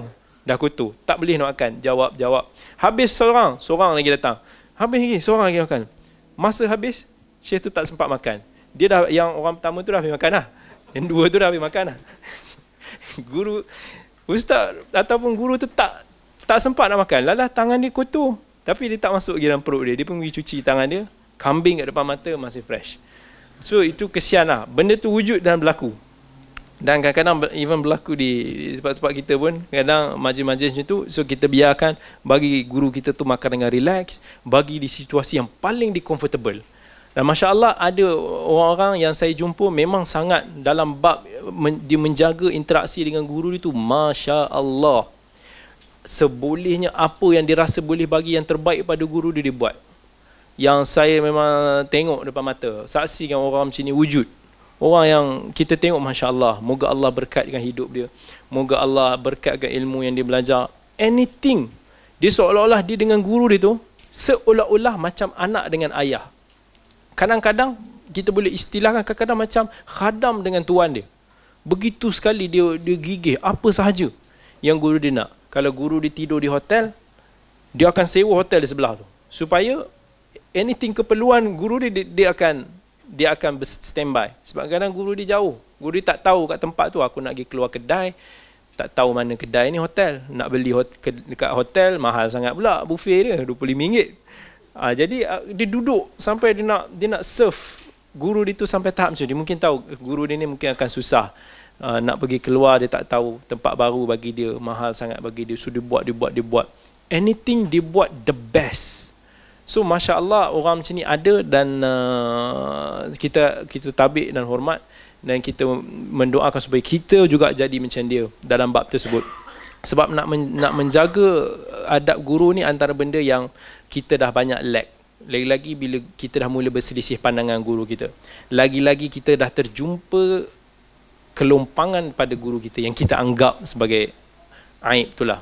Suatu ulama dulu yang uh, yang saya sebut daripada minggu lepas Contohnya Imam Nawawi, dia bila dia doa ya Allah tutupkanlah aib guru kami. Sebab dia tak mau ada perasaan yang tak elok. Sebab manusia ni tak sempurna, mesti ada aib, mesti ada kurang. Tetapi bila mana Allah lindungkan aib tu daripada kita, maka akan kekal perasaan kita hormat pada guru kita, perasaan kita mengagungkan guru kita. Tetapi kalau kita belajar daripada guru, kita tengok banyak aib guru kita dia ni orang yang laser, dia ni orang yang kaki carut, dia orang yang ni. Lama-lama less, less, less, less respect tu kita akan rasa. Dan menyebabkan akhirnya kita menjauhi dia dan akhirnya kita pun hentam dia balik. Sedangkan dia adalah guru kita. Hormat, ini adalah satu bab yang penting dan insyaAllah kita akan sambung lagi pada sesi akan datang bab etika kita bersama dengan guru dan ada beberapa mungkin bab yang penting untuk dibicarakan dalam uh, bab ketiga ini kita teruskan lagi insya-Allah pada sesi yang akan datang. Jom. Kat sini ada okey.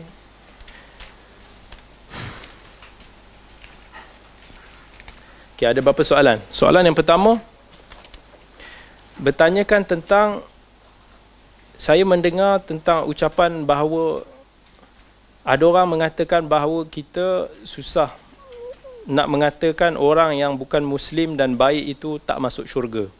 Berdasarkan kepada ayat dalam surah al-baqarah innal ladina amanu wal ladina hadu wan nasara was sabiina man amana billahi wal yaumil akhir. Okey so maksudnya kat sini yang bertanya dia nak tanya dia kata bahawa susah diterima akal mungkin bagi orang yang mengatakan dia jumpa orang non muslim orang non muslim yang baiklah orang yang dermawan, orang yang banyak menyumbang ke, kepada kemanusiaan. Tapi hanya sebab dia tidak mengucapkan kalimah syahadatain ataupun dia bukannya seorang muslim, maka dia kata akal logik dia susah nak mengatakan bahawa dia ni akan masuk ke neraka. Memang ada orang menggunakan ayat yang disebutkan tadi iaitu Allah sebut dalam surah Al-Baqarah innal ladzina amanu. Sesungguhnya orang yang beriman. Wal ladzina hadu dan orang Yahudi. Wan nasara dan orang nasrani.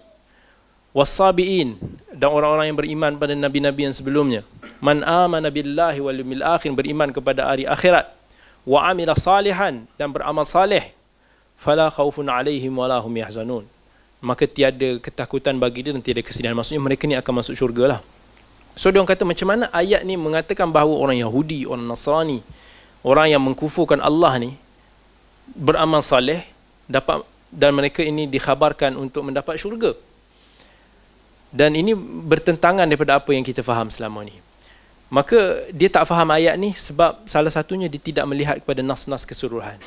Allah sebut dalam Quran yang lain, "Wa man yabtaghi ghairal islami dina fala yuqbala min." Siapa yang mencari agama selain daripada Allah, maka tak akan diterima. Bahkan Allah sebut lagi, "Inna ad-dina 'indallahil Islam." Sesungguhnya satu-satunya agama yang diterima oleh Allah di sisi Allah ialah agama Islam. So kat sini kita tahu makna tafsiran hadis ni bukan mana yang difaham. Ini ya, ini satu bab yang kita kata orang yang baca terjemahan tetapi dia tidak bertalaki, dia tidak berjumpa bertanya kepada guru, belajar daripada mufassirin, ahli-ahlinya dalam bidang tersebut, dia hanya baca tafsir, uh, dia hanya baca terjemahan dan dia terus uh, applykan. Dia tak tahu pun kewujudan ayat-ayat lain, hadis-hadis yang me- saling menerangkan ish ada satu sama lain. Ayat yang tadi menerangkan innalladzina amanu, orang yang beriman kepada nabi kita Muhammad sallallahu alaihi wasallam walladzina hadu dan orang yang beriman kepada misalnya syariat Nabi Musa dan mati ketika zaman tu. Maksudnya dia adalah muslim pada zaman tu. Wan nasara dan orang yang beriman dengan ajaran Nabi Isa dan meninggal pada zaman Nabi Isa yang pada masa tu dianggap sebagai muslim lah. Man aman dan orang yang percaya kepada akhirat ni semua. Maksudnya mereka ni adalah orang yang muslim pada zaman dia. Orang yang beriman dengan rasul mereka pada zaman mereka ini. Dan mereka inilah yang akan mendapat syurga daripada Allah. Bukan yang sekarang ni hanya sebab di Nasrani, sebab di Kristian atau di Yahudi terus kita kita kata bahawa mereka ini akan masuk ke syurga juga. Salah. Sebab Nabi sallallahu alaihi wasallam dalam hadis riwayat Muslim, Nabi kata wallazi nafsi biyadihi. Sesungguhnya demi, demi jiwa diriku yang berada di tangannya. Nabi kata tak ada satu pun Yahudi, Nasrani yang pernah mendengar tentang diri aku, risalah aku yang sampaikan inilah. Lalu mereka tidak beriman dengannya maka nabi bagi tahu mereka akan masuk ke dalam neraka. Hadis ini menjelaskan bahawa orang-orang bukan Islam yang sekarang ni yang pernah sampai kepada mereka seruan agama seruan Nabi Muhammad seruan risalah Muhammadiyah tetapi mereka tidak beriman dengan Islam mereka inilah yang akan mendapat azab Allah dan ini tidak bercanggah dengan ayat yang tadi tadi kita dah sebutkan dalam konteks ayat tersebut dan orang akan tertanya-tanya, kenapa? Bukan ke dini baik? Dia dah berjuta-juta sumbangkan Bill Gates umpamanya setiap tahun tak pernah kurang satu bilion diderma pada WHO, Pusat Kesihatan Sedunia ni. Badan Kesihatan Dunia ni. Tetapi kita boleh katakan bahawa hidup ni umpama satu ujian. Yang ada banyak subjek dia. Kan? Kalaulah kita sub SPM umpamanya kalau kita anak kita ambil SPM. Kalau semua subjek didapat A sekalipun, tetapi bahasa Melayu dia dapat fail maka dia akan anggap sebagai subjek core dia untuk SPM tu dia fail. Maka SPM dia tu pun akan fail dan kecundang juga. Itu masalah dia. Begitu juga dalam agama kita kita hidup ni ada banyak test yang Allah kata alladhi khalaqal mauta wal hayata liyabluwakum ayyukum ahsanu amala Allah telah menciptakan kita semua ni untuk nak menguji kita sebaik siapa yang sebaik-baik amalan. Maka test subjek-subjek yang perlu kita ambil kat dunia ni antaranya iman, tauhid, begitu juga antaranya amal saleh dan banyak lagi aspek yang lain. Maka fail satu subjek ini mengakibatkan kita boleh fail dalam semua subjek. Especially subjek teras yang kita belajar dalam dunia ni ialah tauhid, iman. Maka kita gagal subjek ini walaupun yang lain kita dapat A sekalipun maka kita akan gagal. Sama macam SPM dia ada dulu masa zaman saya tak silap ada enam kot subjek yang yang wajib lulus. Subjek bahasa Melayu subjek ada few few thing. Saya dulu masa SPM dapat semua A bahasa Inggeris je teruk. Ha, so itu menjadi musibah juga kan so seolah-olah macam kita ni gagal juga ha, itu uh, itu antara few jawapan yang kita bagi pada soalan tadilah Soalan yang kedua, boleh ke kita talaki kitab melalui MP3, YouTube? Syekh-syekh berada di luar negara. Jadi dapat melalui recording sahaja. Baik. Nabi sallallahu alaihi wasallam pun bagi tahu Allah kita fattaqullaha mastata'tum. Kita bertakwa kepada Allah sekadar mana yang kita mampu. Kita ada dekat sana muslim penuntut-penuntut ilmu yang sangat gigih belajar. Jauh lebih gigih daripada kita. Tetapi di negara mereka, di tempat mereka sangat kurang majlis ilmu. Tak ada. Mungkin di tempat yang minoritinya umat Islam, mungkin tempat yang ditegah daripada ada kelas-kelas pengajian agama. Jadi mereka ni tak ada cara yang lain. Maka itu adalah cara yang terbaik untuk diri dia belajar iaitu menimba melalui YouTube. Dan ini adalah sebahagian kemudahan yang Allah telah berikan kepada penuntut ilmu. Untuk kita jadikan sebagai wasilah kita menuntut ilmu. Tetapi bukan ha- sebagai sebab untuk kita bermudah-mudah. Kerana asal bagi kita menuntut ilmu itu ialah kita belajar dengan berguru. Tetapi kalau tak ada cara yang lain maka kita boleh menggunakan wasilah cara yang ada dan teknologi ini adalah untuk nak mempermudahkan maka kalau kadang kita tengok yang yang menonton live ni daripada internet kadang lebih ramai daripada orang yang hadir pun dan diorang ni kadang-kadang melihat daripada dia tengok daripada few negara. Kadang-kadang kita tengok ada yang tengok daripada Perth, ada yang tengok daripada Korea, ada yang tengok daripada Singapore, ada even yang tengok daripada negara-negara Europe.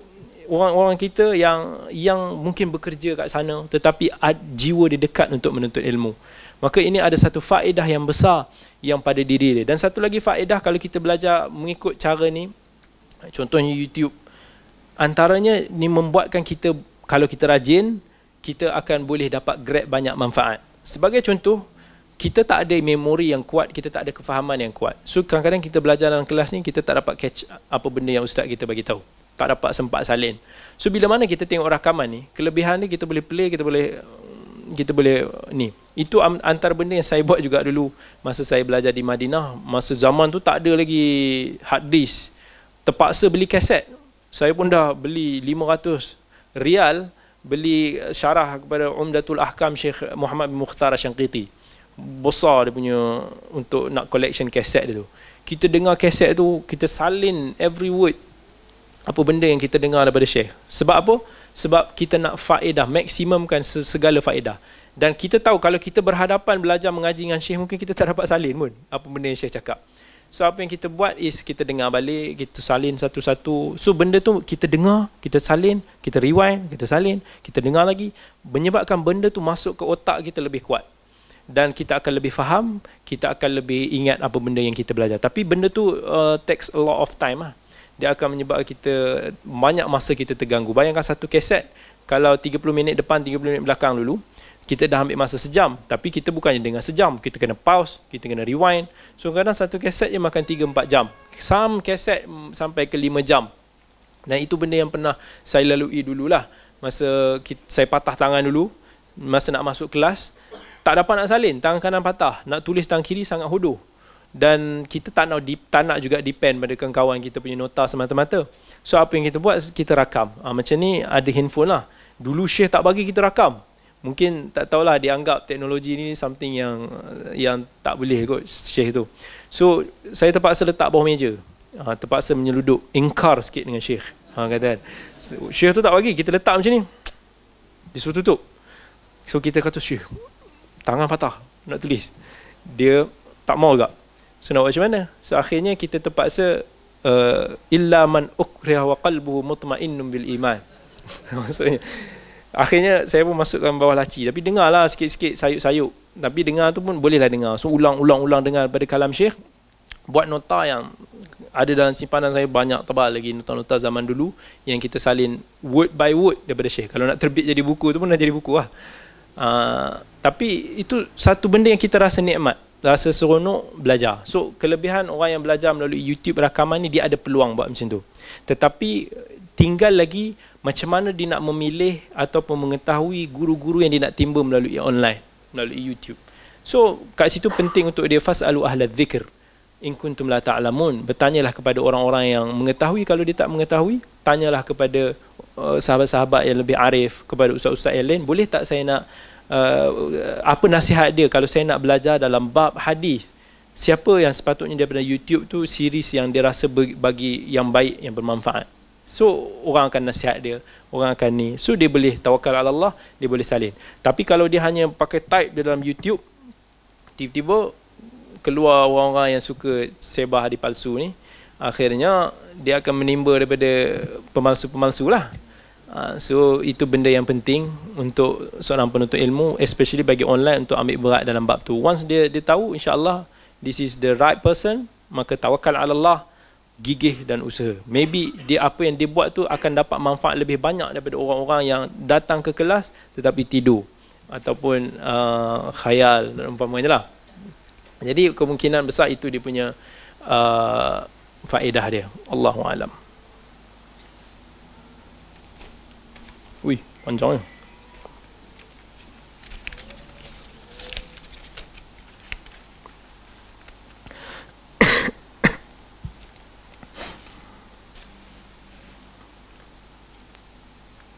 Hmm.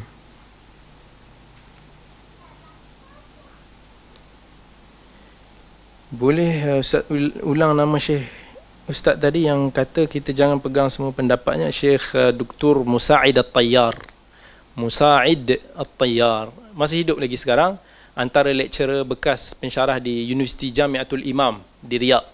Dia ada banyak kitab-kitab dalam ulumul Quran especially yang very good dan very kritis antara one of the brilliant sheikh yang pernah saya bersama dengan dia dan uh, sheikh tersebut uh, dia ada kriteria dia tahap dia tinggi sikit tapi kita seronok dapat menimba ilmu daripada syekh masa exam dengan syekh tu masya-Allah alih kita exam tu dia siap tuang IT lagi uh, kita jawab dengan penuh uh, relax syekh tu siap dia bebel lagi dia kata ingat jangan jawab semua benda yang aku cakap uh, dia kata kita jenuh nak jawab kita baca buku Syekh, dengar apa yang Syekh cakap tu bagi kita dah cukup strong lah. Kita try baca-baca yang lain pun rasa macam susah nak argue dengan Syekh punya hujah. Pendapat dia sikit kontroversial. Sebahagian Syekh-Syekh lama marah dia. Syekh-Syekh tua-tua ni lah sebab pendapat dia yang kontroversial dalam ulumul Quran. Tapi very genius. Very kritis dan Masya Allah orang kata rare lah kita nak jumpa Syekh yang yang yang tajam macam ni. So dia pun dengan relax dia pam pam pam dia sambil dia cakap tu dia membebel sama ni kan lepas tu dia dia dia dia cuba bagi kita ah kau jangan ulang kau kau jangan buat yang sama nanti aku tengok yang sama uh, kau ni telan bulat-bulat je lah maksudnya so kita pun dah risau apa aku nak jawab apa aku nak jawab dah tak tahu aku nak nak jawab apa benda yang Syekh jawab. Nanti dia kata kita telan bulat apa dia cakap. Nak cari hujah yang lain tak jumpa pula hujah yang kita rasa strong hujah Syekh. So itu antara benda yang uh, dilema. Hmm. Adakah boleh dilakukan perbincangan sepentas dua pendapat yang berbeza apabila perbezaan dalam hal akidah? Sebab dirisaukan syubhat yang salah akan termakan oleh uh, hadirin yang hadir. Okey, sekarang ni kita adalah zaman yang lain daripada zaman dulu. Zaman dulu ni syubhat-syubhat ni tersebar melalui kuliah-kuliah, melalui majlis-majlis ilmu. Tetapi zaman sekarang ni orang tak perlu syubhat ni daripada majlis-majlis ilmu. Sekarang semua berada di hujung jari. Dengan one click daripada Mr. Google, maka pelbagai syubhat yang akan keluar semua akan keluar one one word daripada YouTube akan keluar pelbagai video yang lain-lain maka ini adalah zaman yang kita dah tak boleh nak sorok macam mana dulu nak macam yes kalau nak kata kalau dulu kita tak buat ni mungkin syubhat tu susah nak tersebar. Sekarang kita nak bentera syubhat tu dengan majlis-majlis discussion. Kalau dulu yes sebab wasilah menuntut ilmu macam tu no other way daripada kena datang berguru ke majlis majlis dia. Tak ada internet tak ada streaming tak ada in, semua benda. Jadi bila menutup ruang tu dia akan menutup sikit peluang syubhat tu nak tersebar. Sekarang ni tak ada orang pun buat kuliah liberal sangat. Tapi syubhat liberal tu dahsyatnya super tersebar melalui apa? Pelbagai wasilah yang kita tak mampu blok so sekarang ni majlis discussion adalah majlis yang kita nak menghalang syubhat-syubhat tersebut. Tetapi kena perlu bersedia kena perlu mempunyai hujah yang cukup mantap untuk nak nak nak nak mencantas balik. Sebab kalau kita tak cukup strong itulah yang akan menyebabkan pelbagai masalah begitu juga orang yang yang nak berhujah tu sebut kena orang yang pandai juga ada orang yang Allah kurniakan di ilmu tetapi Allah tak kurniakan dia ataupun dia belum lagi dapat kelebihan untuk nak bertetu berhujah dia tak terkeluar hujah tu daripada mulut dia. Dia nak cakap dia tak berapa pandai nak nak nak nak main-main word ni supaya dapat masuk ke hati orang ataupun bagi orang faham. So ni satu problem juga. So antara yang penting juga saya kira bagi asatidah ialah kena belajar untuk kita asas skill kita macam mana kita nak berhujah. This penting. Macam mana kita nak bercakap. Macam mana kita nak menyampaikan message macam mana kita nak mendigest satu info kita nak ni ah, benda tu penting bila mana kita berada di hadapan di hadapan saf untuk nak berhujah ni sangat penting dan kalau kita dapat bab tu maka insya-Allah bukan syubhat mereka yang tersebar tetapi syubhat mereka tu akan terhapus. Orang yang akan datang. Sebab kalau kita tak buat macam tu kita tak buat majlis macam tu maka syubhat ni akan berterusan berjalan melalui wasilah sekarang ni Facebook dengan media-media sosial lain. Dan tak ada orang boleh cegah. Nanti bila kita tulis balik orang kata baiklah tuan berjumpa dengan dia berhadapan. Ha, jadi orang kata lebih baik ha, macam tu tapi bila kita nak berjumpa berhadapan tak ada somebody arrange. Ataupun mungkin masa yang mengekang mungkin juga dengan pelbagai halangan. Itu yang yang tak jadi. Kita tengok macam contohnya uh, majlis uh, misalnya kelak uh, kelak macam Syekh Dr Zakir Naik dalam bab-bab perbandingan agama. Satu benda yang very dangerous.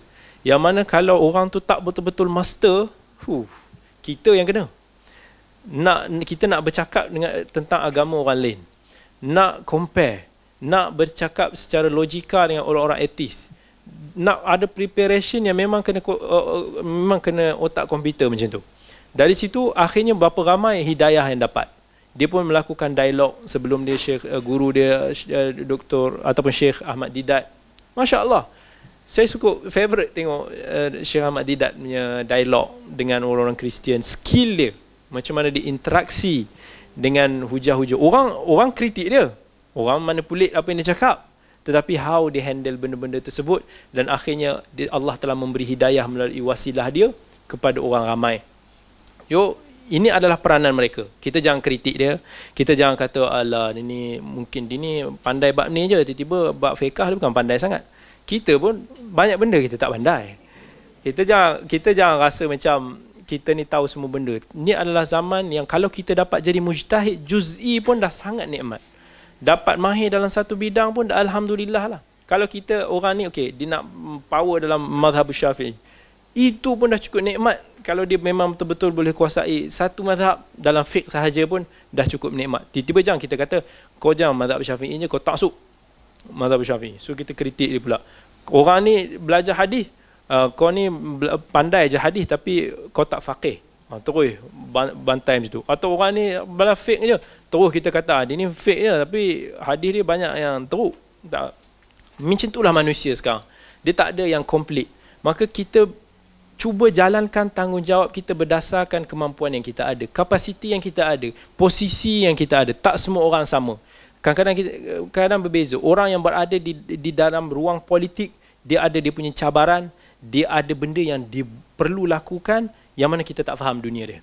Dan orang yang berada misalnya yang mengajar di universiti ataupun di tempat-tempat yang selesa ada peranan dia yang orang lain tak ada.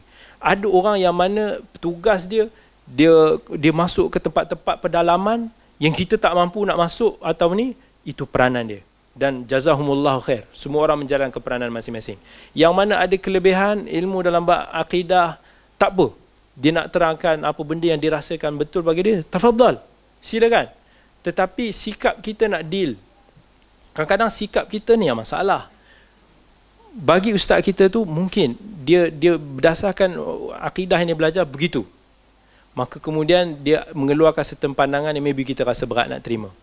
Tapi tak apa, itu pandangan ustaz kita. Dan kita jangan jadi batu api ataupun kita menjadi orang panggil macam namam. Namam ni orang yang selalu mengadu domba. Jangan pula kita membesarkan benda tu, provokkan, mempromosi, mengeluarkan benda tersebut. Nabi wasallam sebut dalam hadis Muslim, la yadkhul jannah namam. Tak masuk syurga orang yang suka mengadu domba ni. Nunggu domba zaman sekarang ni senang je print screen je. Kita print screen kesalahan orang lagakan dengan asatizah lain umpamanya. Oh wal billah. Elakkan. Walaupun sebenci mana pun kita kat dia. Walaupun tak setuju mana pun kita kat dia tak payahlah kita screen untuk tayang pada publik. Kerana benda tu akan menimbulkan hiqd, akan menimbulkan kebencian antara sahabat-sahabat kita sekalipun. Don jangan buat macam tu even dalam suratul qalam Allah sebut hammazim masya'im binamim Allah kutuk orang-orang yang yang melakukan namimah mengadu domba bahkan dalam hadis uh, riwayat Muslim juga Nabi sallallahu alaihi wasallam ketika lalu Nabi terdengar azab kubur. Yang Allah bukakan hijab terdengar azab kubur. Nabi kata innahuma yu'adzaban. Wa ma yu'adzabani fi kabir. Wa amma ahaduhuma fakana yamshi bin namimah. Nabi kata aku mendengar siksaan kubur yang eh, yang kena pada ahli kubur tersebut. Dan salah satu daripada dia orang yang suka mengadu domba maka benda ni perlu kita kawal perlu kita jaga supaya hmm, kita tak terjebak dalam benda macam ni. Kalau benda tu berlaku di kalangan asatidah kita biarkanlah. Itu adalah bidang dia orang lah. Kadang bagi kita ulama ada khilaf. Ulama saling mentahdir antara satu sama lain disebabkan kebenaran yang dipegang. Uh, ni melihat kebenaran ni begini dan ni melihat kebenaran ni begini dan kita pun kadang-kadang kita tak dapat convince dia dia tak dapat convince kita. So ada benda okey itu level ulama nak khilaf biarkan ulama tu khilaf. Jangan kita pula pergi bakar kita bakar kita tambah lagi. Biar. Maksudnya kita diam kita ambil belajar apa benda yang kita rasa berfaedah daripada diri dia dah. Tak payah kita nak menyokong jadi batu api. Dan akhirnya ustaz-ustaz yang kadang-kadang mungkin tak ada isu pun tiba-tiba bam dia pun terlibat sama perlu nak defend diri dia. Dan kesian jugalah dan ini tak sesuai bagi penuntut talibul ilm. Dan kita tengok kebanyakan orang yang terlibat dalam benda ni ialah mereka yang masih uh, masih baru berkenalan dengan sunnah sometime ataupun uh, alah, ada yang lama juga. But ni antara sikap-sikap yang perlu kita kita jauhkan. Ini tak sesuai bagi kita sebagai penuntut talibul ilm. Kita penuntut ilmu kita mencari ilmu kita bukan penghakim qadi nak memutuskan fulan salah fulan tak betul fulan bidah mubtadi fulan salah fulan sesat fulan ni jangan. Kalau asatidah kita buat tak apalah. Itu kapasiti ilmu yang ada kita hormat. Maybe kita tak setuju tak apa. Dia dah ijtihad atas dasar ilmu dia dan kita seharusnya cuba haris seboleh yang mungkin untuk nak menjaga perpaduan dan ukhuwah yang ada. Dengan dengan keretakan yang ada tapi at least kita jangan sampai mumazzaq jangan sampai ditekoyak rabak. Dan kalau dah terkoyak rabak maka akan susah untuk nak kita nak menyatukan umat Islam lagi pada masa yang akan datang. Wallahu taala alam. Ke lama sangatlah saya sambunglah. Nanti next soalan lagi kita sambung lagi next uh, muhadarah insyaallah. Uh, jazakumullahu khair. Atas yang hadir hari ini. Moga-moga Allah terima amal kita berkatkan semua memudahkan laluan semua ke syurga man salaka tariqan yaltamisu fihi ilma sahalallahu bi tariqan ilal jannah. Yang mana insyaallah kita doakan Allah mudahkan semua hadir ini untuk mendapat jalan ke syurga. Kita jumpa lagi pada masa yang akan datang. Aku qauli hadza wa astaghfirullah alazim li wa lakum. Wassalamu alaikum warahmatullahi wabarakatuh